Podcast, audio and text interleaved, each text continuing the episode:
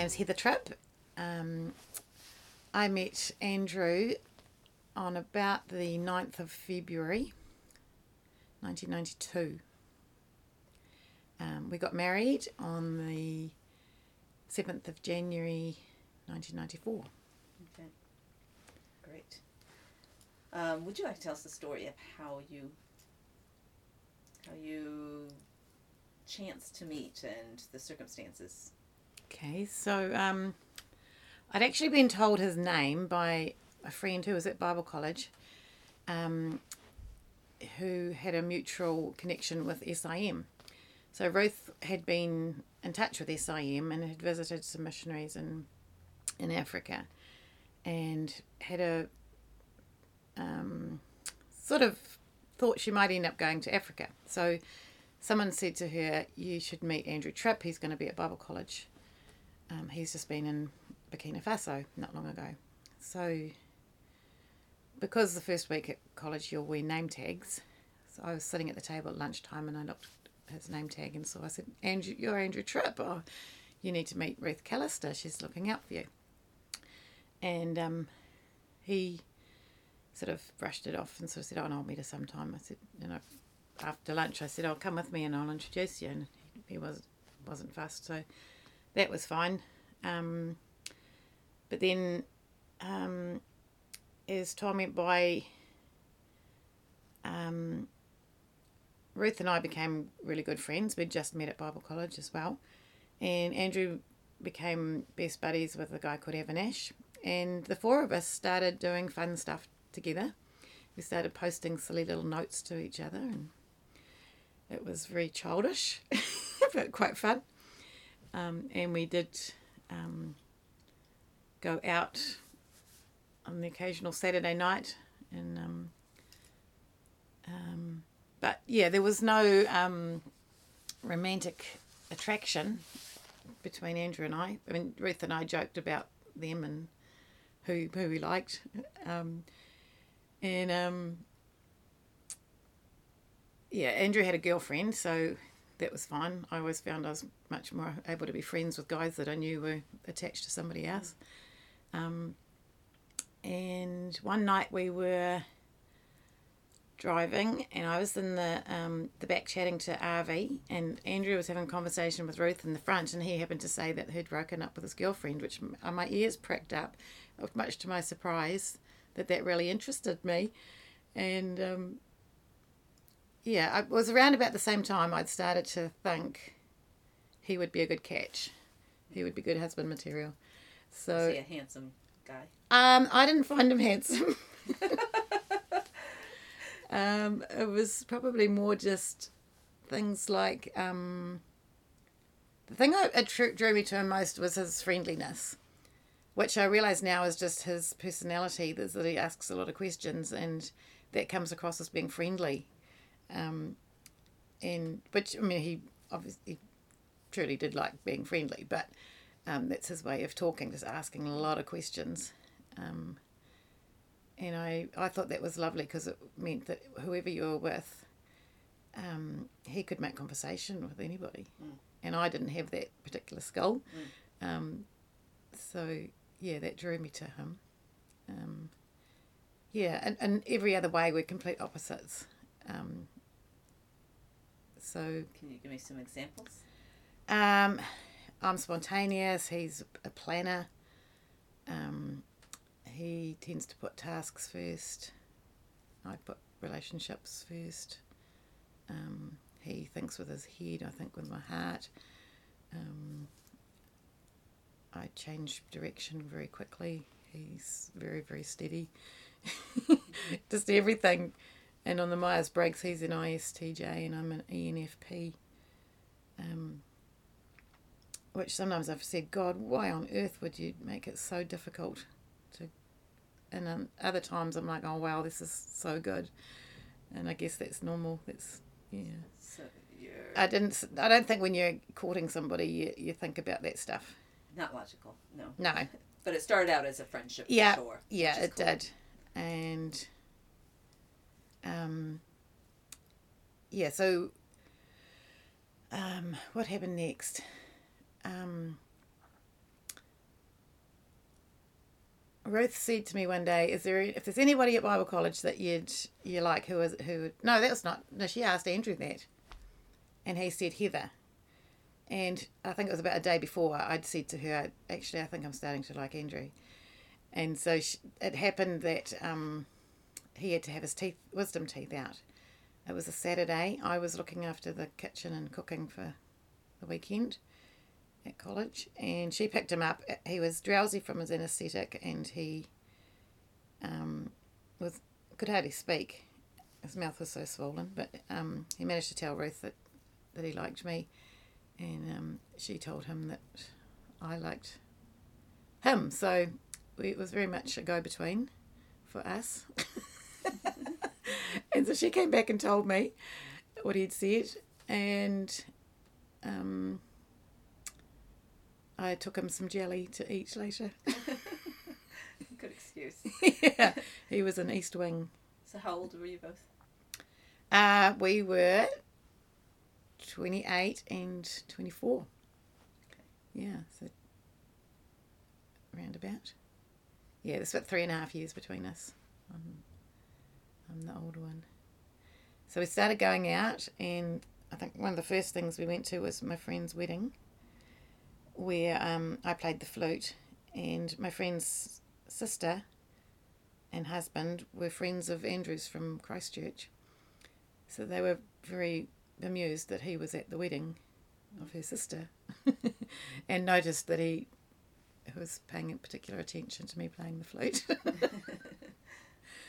yeah, so that was quite funny. So yeah, it was nice to have some mutual friends, people that we So both was this knew. at by the end of the first year about It was, college or yeah. okay. July we started going out. Alright. No, sorry, September. Yeah, so it was pretty low key. It was horrible being in a glass bowl courting at Bible College. I hated it. Sometimes I would just walk straight past them and completely ignore them because you Were of there rules back then? Um, you couldn't get engaged, um, but we that that was just the way it was. Um, you couldn't get engaged during the term, um, but yeah, even way before that, I guess it was just a rule of um, consideration of others was the main thing. That you didn't let your relationship affect other people, and so you yeah, we walked the bi- bike track after tea like all the other couples. That's the spot, was it? and the senior students lounge rather than the common rooms. Yeah, okay. some couples would go to the common rooms, but it was that was very much a goldfish bowl there. Um, but it was an advantage having my parents living not far away, and I could go home for the weekends, and so he'd come sometimes, and yeah, so we got to know each other outside of college. And what else did you like to do together? Um, we went to the Waitakeres quite often, for a bushwalk. We went to Langholm. He went to Langholm Church. I went to Royal Oak Baptist Church, and um, but if there's something special on, we'd go to the same one. Or what else did we do? Church involvement week. I felt like that was my first date because um, with another couple, and we kind of went out to a proper restaurant. Oh. So we'd been going out together for quite a while before we did that. Our first date was at McDonald's. He dipped his chips into the sundae to make them easier to eat with a sore mouth. Oh. Yeah. So you probably didn't have a lot of money anyway to go out. No, At that point. no, we didn't. No. No, and if we, I do remember going shopping to buy clothes for him to wear to my friend's wedding, and he almost blew a gasket going into St Luke's shopping mall. He just could not cope with shopping at all. It was quite funny. He walked straight in, tried on one pair of shoes, and brought them and left. So that's a long time to be dating at Bible college. Was that three years date courting? Um, no, so um, end of the first year we were going out, and then we were engaged by the middle of the second year. Okay. Married at the end of the second year. Alright. Yeah, so got engaged in the July. And you yeah. moved quarters into the family or Uh, married quarters. Married Yeah. quarters. Yep. And how was that being Oh, I hated it. the Bible college? I hated it. Yeah, I can imagine. I felt I was working three days a week doing shift work. Um, so that was fine, and it was fine living in married quarters. We had an end room, so I could come and go easily, and um, it was a bit quieter, and I didn't get woken up when I was sleeping after night duty. But when I had to enter back into college life, it felt like it was just so uncomfortable, Mm. sitting in the dining room, and we couldn't. He would have to dash off and do a duty or something, and I just felt like I was on my own, and all this fun of the first year was gone because it was just all you know you hung out with all the people that you lived with all the time Mm. it was a very natural thing yeah it just didn't feel natural at all No, it's a very unusual way to start your marriage. mm. Okay. Yeah. But you survived. i survived yes and i thought that was stressful and then we moved down here so you went straight from there to here. at the end of our third year Yeah. so we'd been married for a year and then we came down to the farm 4th of december 1994 yeah So culture shock or what was stressful? Um, oh, Andrew was managing the farm, um, which was an enormous job, and um, there wasn't really time for anything else. And what just- was your role? Were you nursing Um, that? I was just Mrs. Tripp, and that was just given to me. That was my. It was Everybody called you Mrs. Tripp. no, well, no, but I was yeah Andrew's wife, Mrs. Nithdale, um, and there was no need to be any have a history of be anybody else because it was. I felt the expectation that that was all I was once I got here. Nobody knew anything about me. Mm. You so you didn't have outside employment. No, I didn't. No, I thought I might work on the farm, but Okay. there wasn't really a role for me. Yeah. That sounds really difficult. Yeah. So I just looked after the house, which was too much for anybody anyway, because it was massive. And um, yeah, I enjoyed, you know, homemaking and making it ours. But And did you feed the other workers? yeah, we did have some people coming and oh, usually only about two guys, but it wasn't every night. Um, it was sometimes. Yeah, that sort of got harder and harder. We're having children and doing that. Um, So what got you through that time with your marriage and the? Well, I imagine it's a bit of aloneness, was it? Yeah, I think it, it was just believing that that was where we were supposed to be. Um, that it was the course that God had us on. Um, and I think back then I thought it was only going to be about five years. Okay. Hmm. And it's thirty years next. Yeah, how, it's- how long's it been now? It's um, Rebecca's going to be 26 in a couple of weeks, so 27 years. Twenty-seven years. Mm. Okay. So you must have got pregnant pretty that first year. Yeah, Yeah. so it was um, just over a year later from arriving. that She, we had her 21st of January, and it, and it was 34 degrees. It was a very hot day, but I got through it. Okay. Goodness. All right, and so what about the other women in the community? Did the pregnancy help you connect? Were you, is everybody mm. still strangers after? How long? How did you get along getting into the community?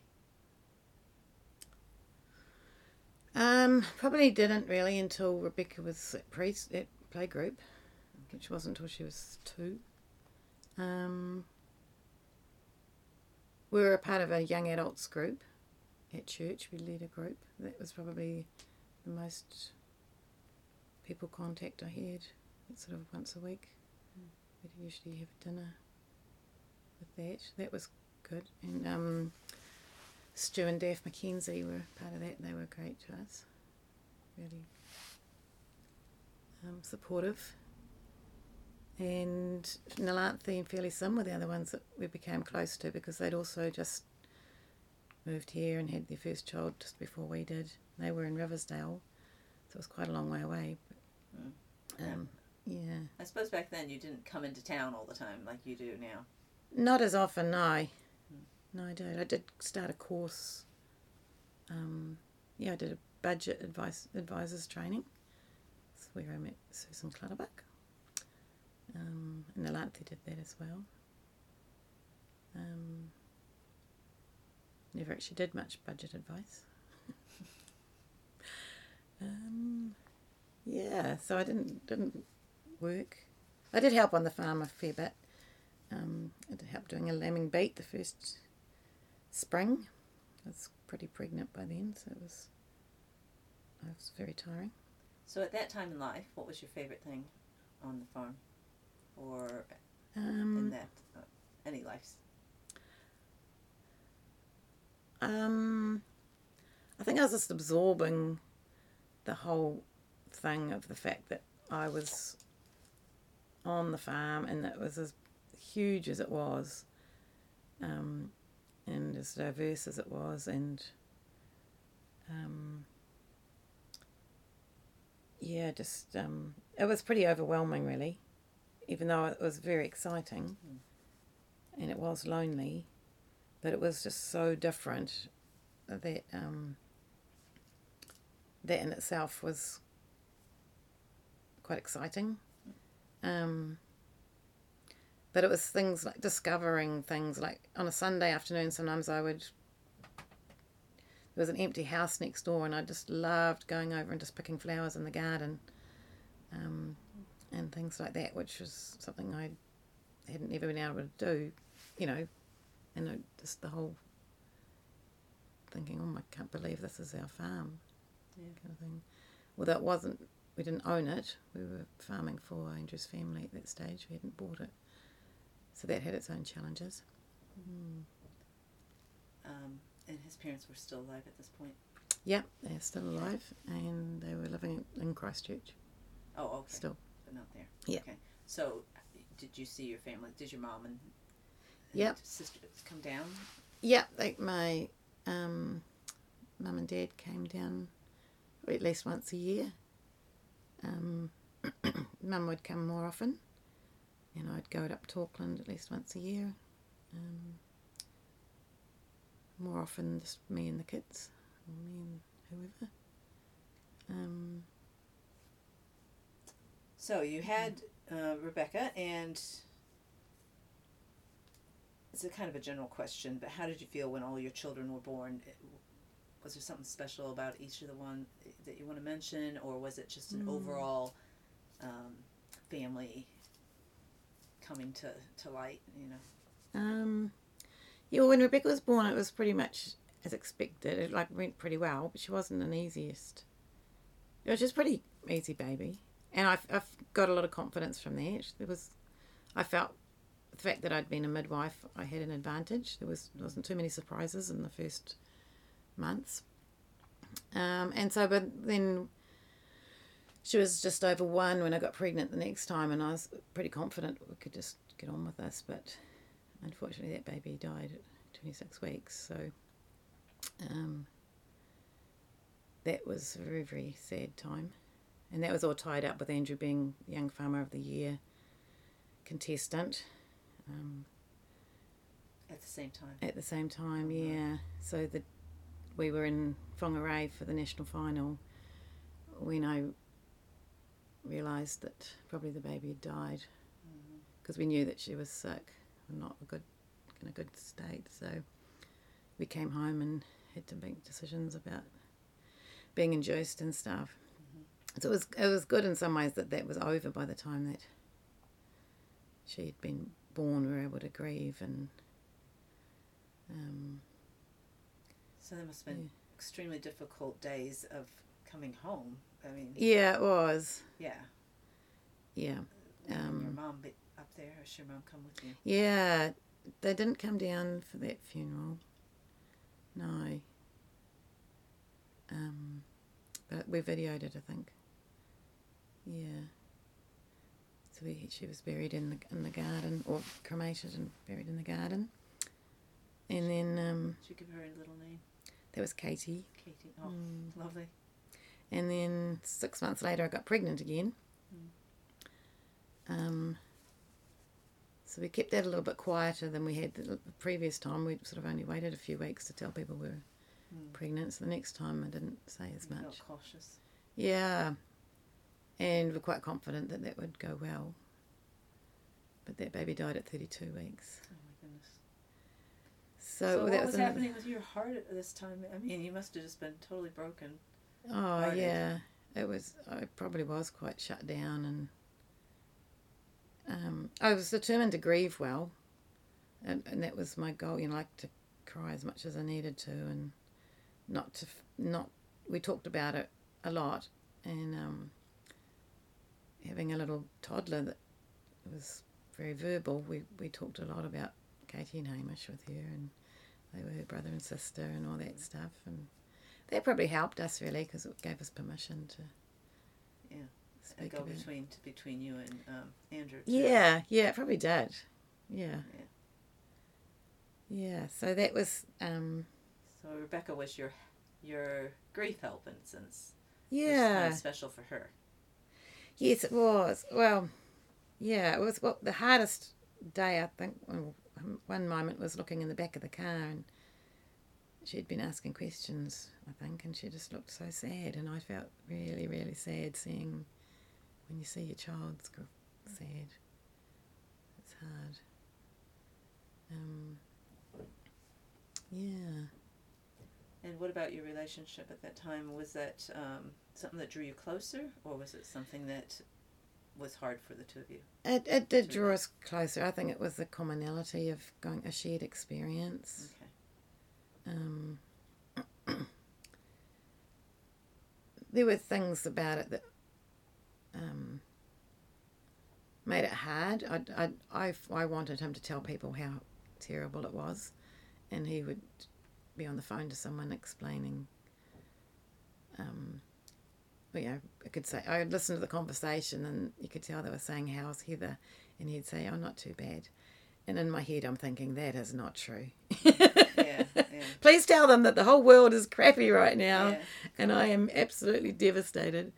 Um, but yeah, that was just how I was feeling at the time. Now I'm I, he, I understand how he why he said what he did, and it was no less indication of his grief or how he, he knew I was feeling. But it, I did feel angry that the farm, which kind of became was always sort of personified as this, the farm, stole time, it stole energy. Um, that was always the thing that got the blame for um, Yeah. things that were hard, just like another. That's quite a strong image of farm stealing. Yes. Was it just that period of time, or has it been like that? It's always been like It's that. always been like that. Yeah. Yeah. Yeah. That that will change with time. Because there's a lot of things that the farm's given us as well. Mm. Yeah. Mm. And other people. Yeah. Yeah. That's right. Was there anybody that you want to mention that was particularly helpful over those few years? Um, there's a f- one friend that um, we never saw each other hardly at all, but um, she'd experienced a cot death, and that was um, Lydia McSweeney. Um, and I've, yeah, still now we have a very strong heart to heart Mm. connection because we've sat in, I've sat in the bath crying with her on the phone and knowing that she understood what I'd gone through. And there weren't many people that I could do that with. There was very few. But the one lovely thing about it is that people did open up about their own experiences of whether it was a brother or sister that was stillborn and they were, you know, an older person that um, one friend's mother um, who hearing about what we'd gone through decided to name a child that she'd had stillborn and had a ceremony for her. So that meant a lot to me that something good could come out of my loss. Yeah. Yeah. Doesn't make it any easier though, did it? No. no. Um, so from there, you had um, Danielle. Danielle came along. Yeah, it took quite a while to get pregnant again. Um, so that was a wee grief of its own because I hadn't experienced that before. Um, but two years and one day later, after Hamish, she was born. Yeah, so that was So you really had probably what five years that were really. How would Yeah. you describe it? Um, yeah, it was five full of sad grief and a little bit of anxiety. Yeah. Going to get pregnant again? Yeah, and then being pregnant again was incredibly Oh my anxious gosh, yes. inducing. Um, yeah, I was. My babies got poked and prodded every five minutes to, to kick and let me know they were still okay. Mm. um, and yeah, if I didn't get movements for a couple of hours, I'd be ringing a midwife and coming in and having a um, getting a monitor put on.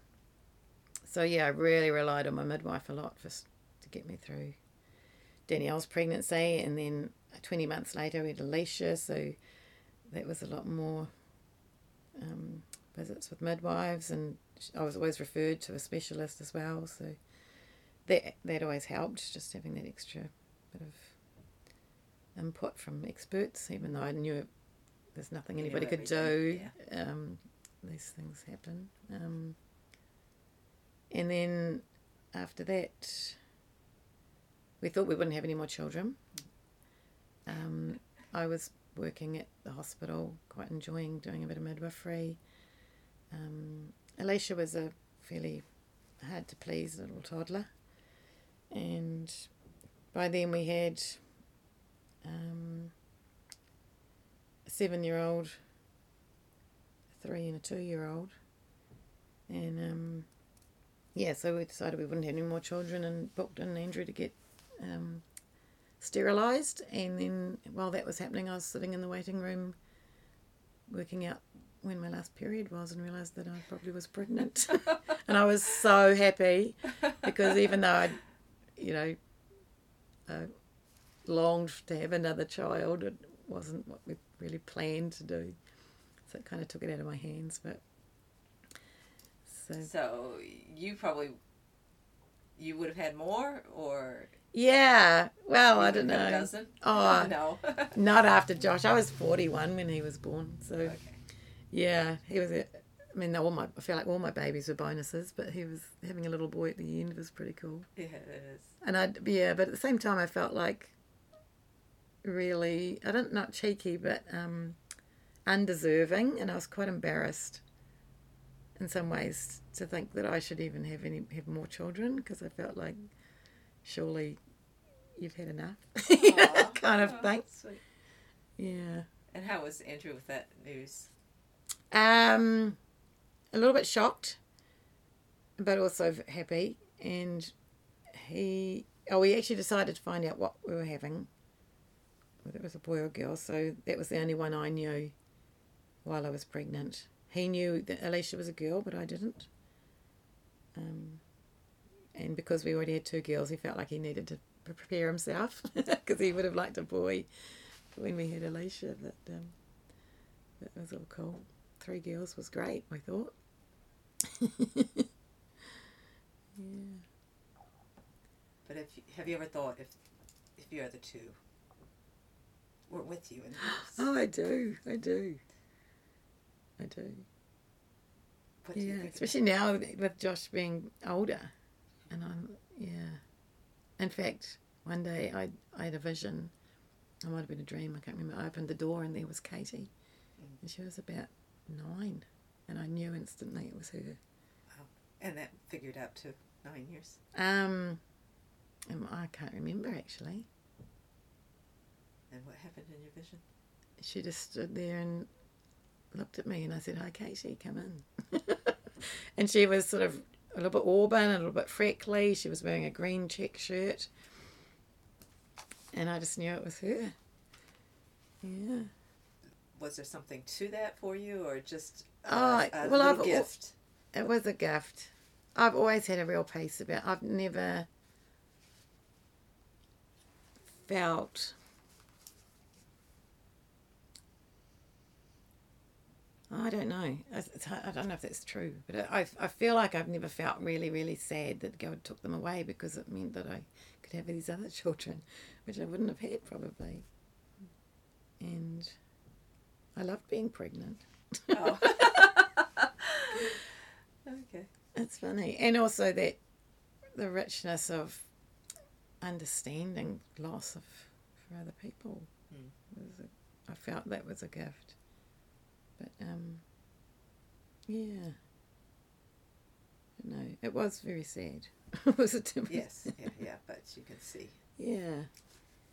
Yeah, Katie was a triploidy baby, so she had very abnormal chromosomes, three of everything. So you wouldn't have expected it to even have two hands, two feet and a head, you know, but she did. She was she stopped actually stopped growing more like fourteen weeks. And just Okay. Was very tiny when she was born. How did you figure out how to parent? Like, you said you were midwifery prepared you for the baby stuff. Mm. What about the rest of your parenting? Has it been a challenge or something that you just sort of fell upon? Mm. It has been a challenge, but mostly good challenges. um, yeah, I've, I've, I don't know. I'm my personality was such that I felt best when I was making it up as I went, because I always had ideas. I was never short of an idea. But my ability to be the consistent parent was probably a bit more lacking. Um, and I, but I always wanted it to be fun. Um, so yeah, I always thought parenting should be fun, and that, kids would. I don't know. I felt like my children showed me how to do it, sort of. Yeah.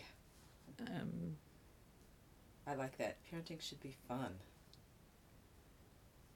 We should, you should make a slogan. yeah. So, what was one of the toughest parts about raising children? the toughest parts, I think, was um, trying to understand um, their kids' behaviour when you're going through stuff yourself. Because I did experience quite a bit of depression at times, and that was hard. And I was often very hormonal, um, yeah, that side of it I think is really hard when you need to do self care, but you can't because you're just so bogged down in day to day stuff. So, the having to be there, show up every day. Yeah, and uh, having no family support at Yeah, all. yeah. That is hard. So, Andrew was out on the farm how many hours a day, uh, uh, do you think? Um, he was usually there in the morning. I'd take over. Um, probably about seven o'clock. He would go out. I'm not a morning person, so I wasn't usually ready to get going at seven. But um, yeah, and he'd be home for lunch briefly, and then he'd be home again. It was five or six and then he'd be in the office all evening, pretty much. Yeah. But he, yeah, Sunday mornings I little bit was solo sleeping. parenting at times then. Yeah, it felt like it a lot. Yeah. And were there any other defining moments that you wanted to talk about? Mm, I'm sure there's lots of them. This is not coming to me. That's all right. Aye. So we've talked about that um, lovely way of coming together with Andrew as a friendship first, which is so cool, and how you're opposites, and one of you is spontaneous, and Andrew likes to plan and tasks oriented and relation oriented. Um, we talked about how difficult it is to be out in a farm all by yourself, especially when you've moved new into the area Mm. how overwhelming that is. And your darling little Katie and Hamish. Um, the grief of that, but also how that was a gift in some ways. Mm. Um, and your surprise baby, Josh. And I love how you said parenting should be fun. So I think we'll switch into um, more of a, about just life in general and meaning and faith. hmm Um, so, what things matter most to you? I'd have to say people. I need people, and I always want other people to have people. so I've always liked Oh, connecting yeah. people to people. um, Make sure nobody's alone. yeah, That's nice. yeah. Um, I had an experience this week where I realised that not missing out was really important to me. I had a friend staying who two mornings in a row got up before me and went out and did something, and I had this terrible sense of being left out. Oh. And it brought me back to my childhood almost, where I thought I'd missed out on stuff. Which I think I said in the first one, you know, I always wanted to be as good as my brother at everything, and I had to catch up. So I didn't miss out, and I just mm. thought maybe that's it. And I think that's probably been a drive for me in lots of ways because I look back on so, the incredible amount of things I've done. Um, I didn't consciously think, oh, if I don't do that, I'm going to miss out. I guess that that sense is there because I want to do lots of things and I don't Mm. want to miss out. Mm. Um, and I, I, I know for a lot from my children, that's I probably thought the same way. Um, and it has always been a challenge of what's best and what's possible compared to Practically doable. Yeah, that's right, because you only have so much energy. And I'm really aware that every child is different and and um, what's best for each child is not the same. Um, So you've really made sure your kids didn't miss out, and that shows. And I know some of the things your kids have been involved in. yeah.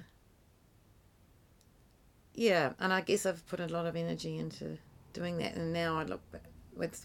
So when I see my kids initiating something for themselves, gives me a huge thrill because I think they're going to make it happen. I'm not going to have to make it happen for them, Hmm. and you just have the joy of seeing them enjoying doing something or achieving in an area or. So your funny little thing, oh not funny, your little thing from childhood of not being one that left out, has circled around to make sure your kids don't miss out, and that they they've had a lot of experiences. It's actually been a gift to them.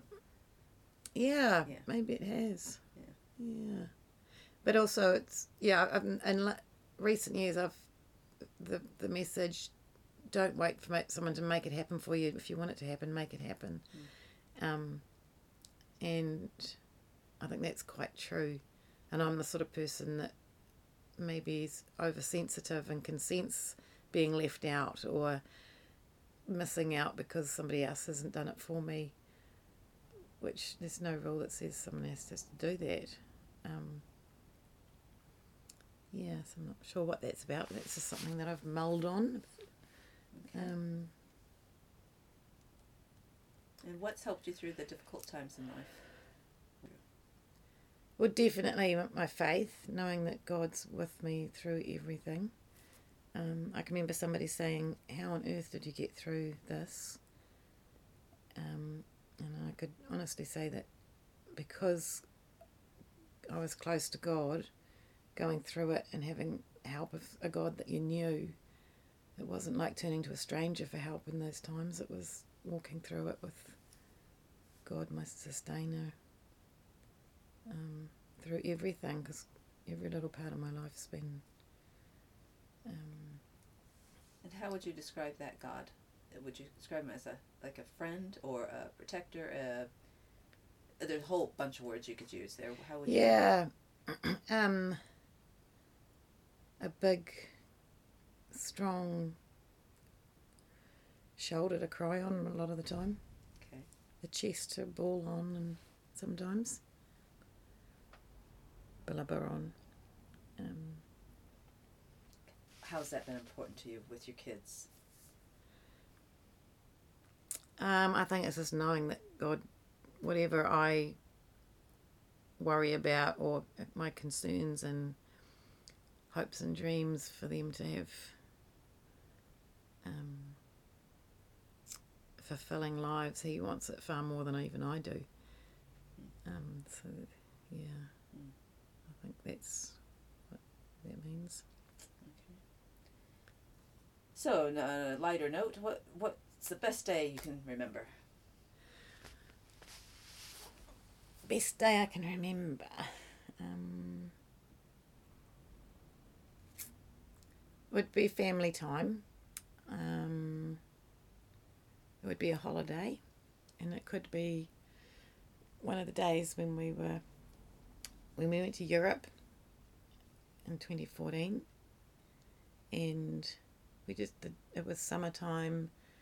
We would do a drive and go places and do stuff, and the days were really long, and we were just all together, having a great time, and pinching ourselves that we were actually doing it. so it one seemed- giant adventure. Yeah, yeah. So yeah, there would have been spontane- spontaneous things about it. There would have been no pressure to get anybody anywhere at a certain time, and yeah, new new you- experiences together. Any of the anything in in Europe that you did spontaneously? Just one day you just said, "Let's go." Um, well, I did. We got on the tube one day, and I said, to, like Andrew didn't like not knowing we were going. I said, just let's get off where we feel like it. so we did, and yeah, I do remember being quite excited by that. And we got off, and we were outside this incredible opera house, and there were all these buskers playing outside, and just the whole atmosphere of that and thinking I've got my kids in Paris. Wonderful. Yeah, Yeah. it was pretty cool. Uh, Any other adventures you want to tell me about? Oh, again, it was the same holiday actually. We were in the in the car, and I probably remember this partly because it's on video. But we were all in the car driving to Christchurch before we flew out, and the girls were reading to each other in the car, which they love to do. And I, I do love those. Yeah, I've got wonderful memories of everybody singing in the car together. Okay. Yeah.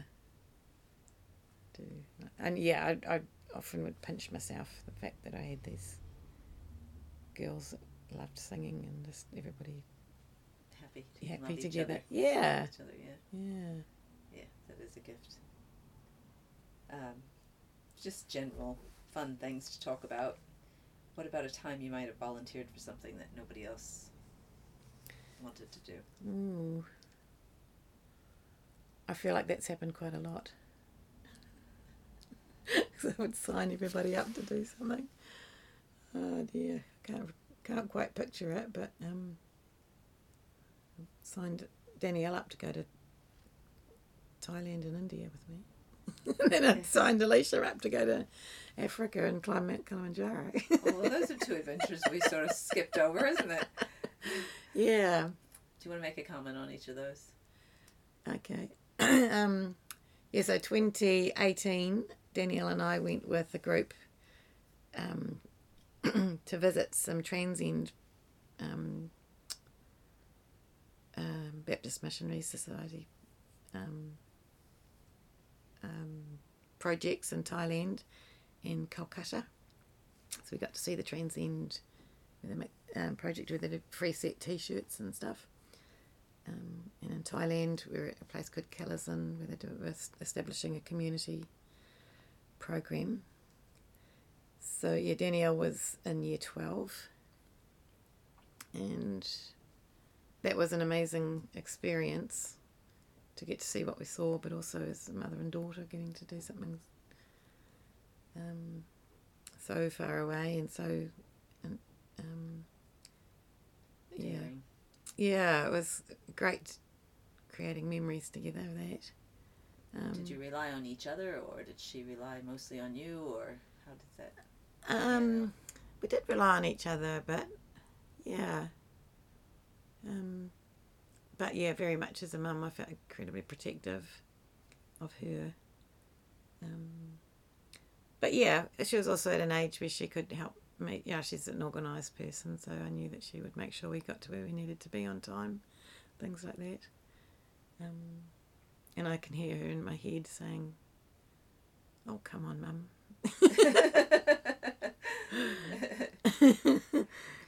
and laughing at me for forgetting where I'd put everything, which they do frequently. Um, Was there anything she wanted to do, and you were like, "No, we are not doing that." um, no, wasn't that sort of a place. it was probably more me saying, "Come on, Danielle, we can do this." Okay. Like looking at all the things in a market in Bangkok. Um, yeah.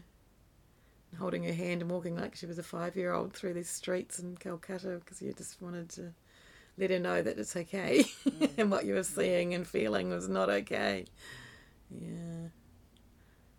Um, and then in um, 2020, Alicia and I went to um, Uganda and Tanzania and we climbed Mount Kilimanjaro with a team from Or- Orphans Aid International.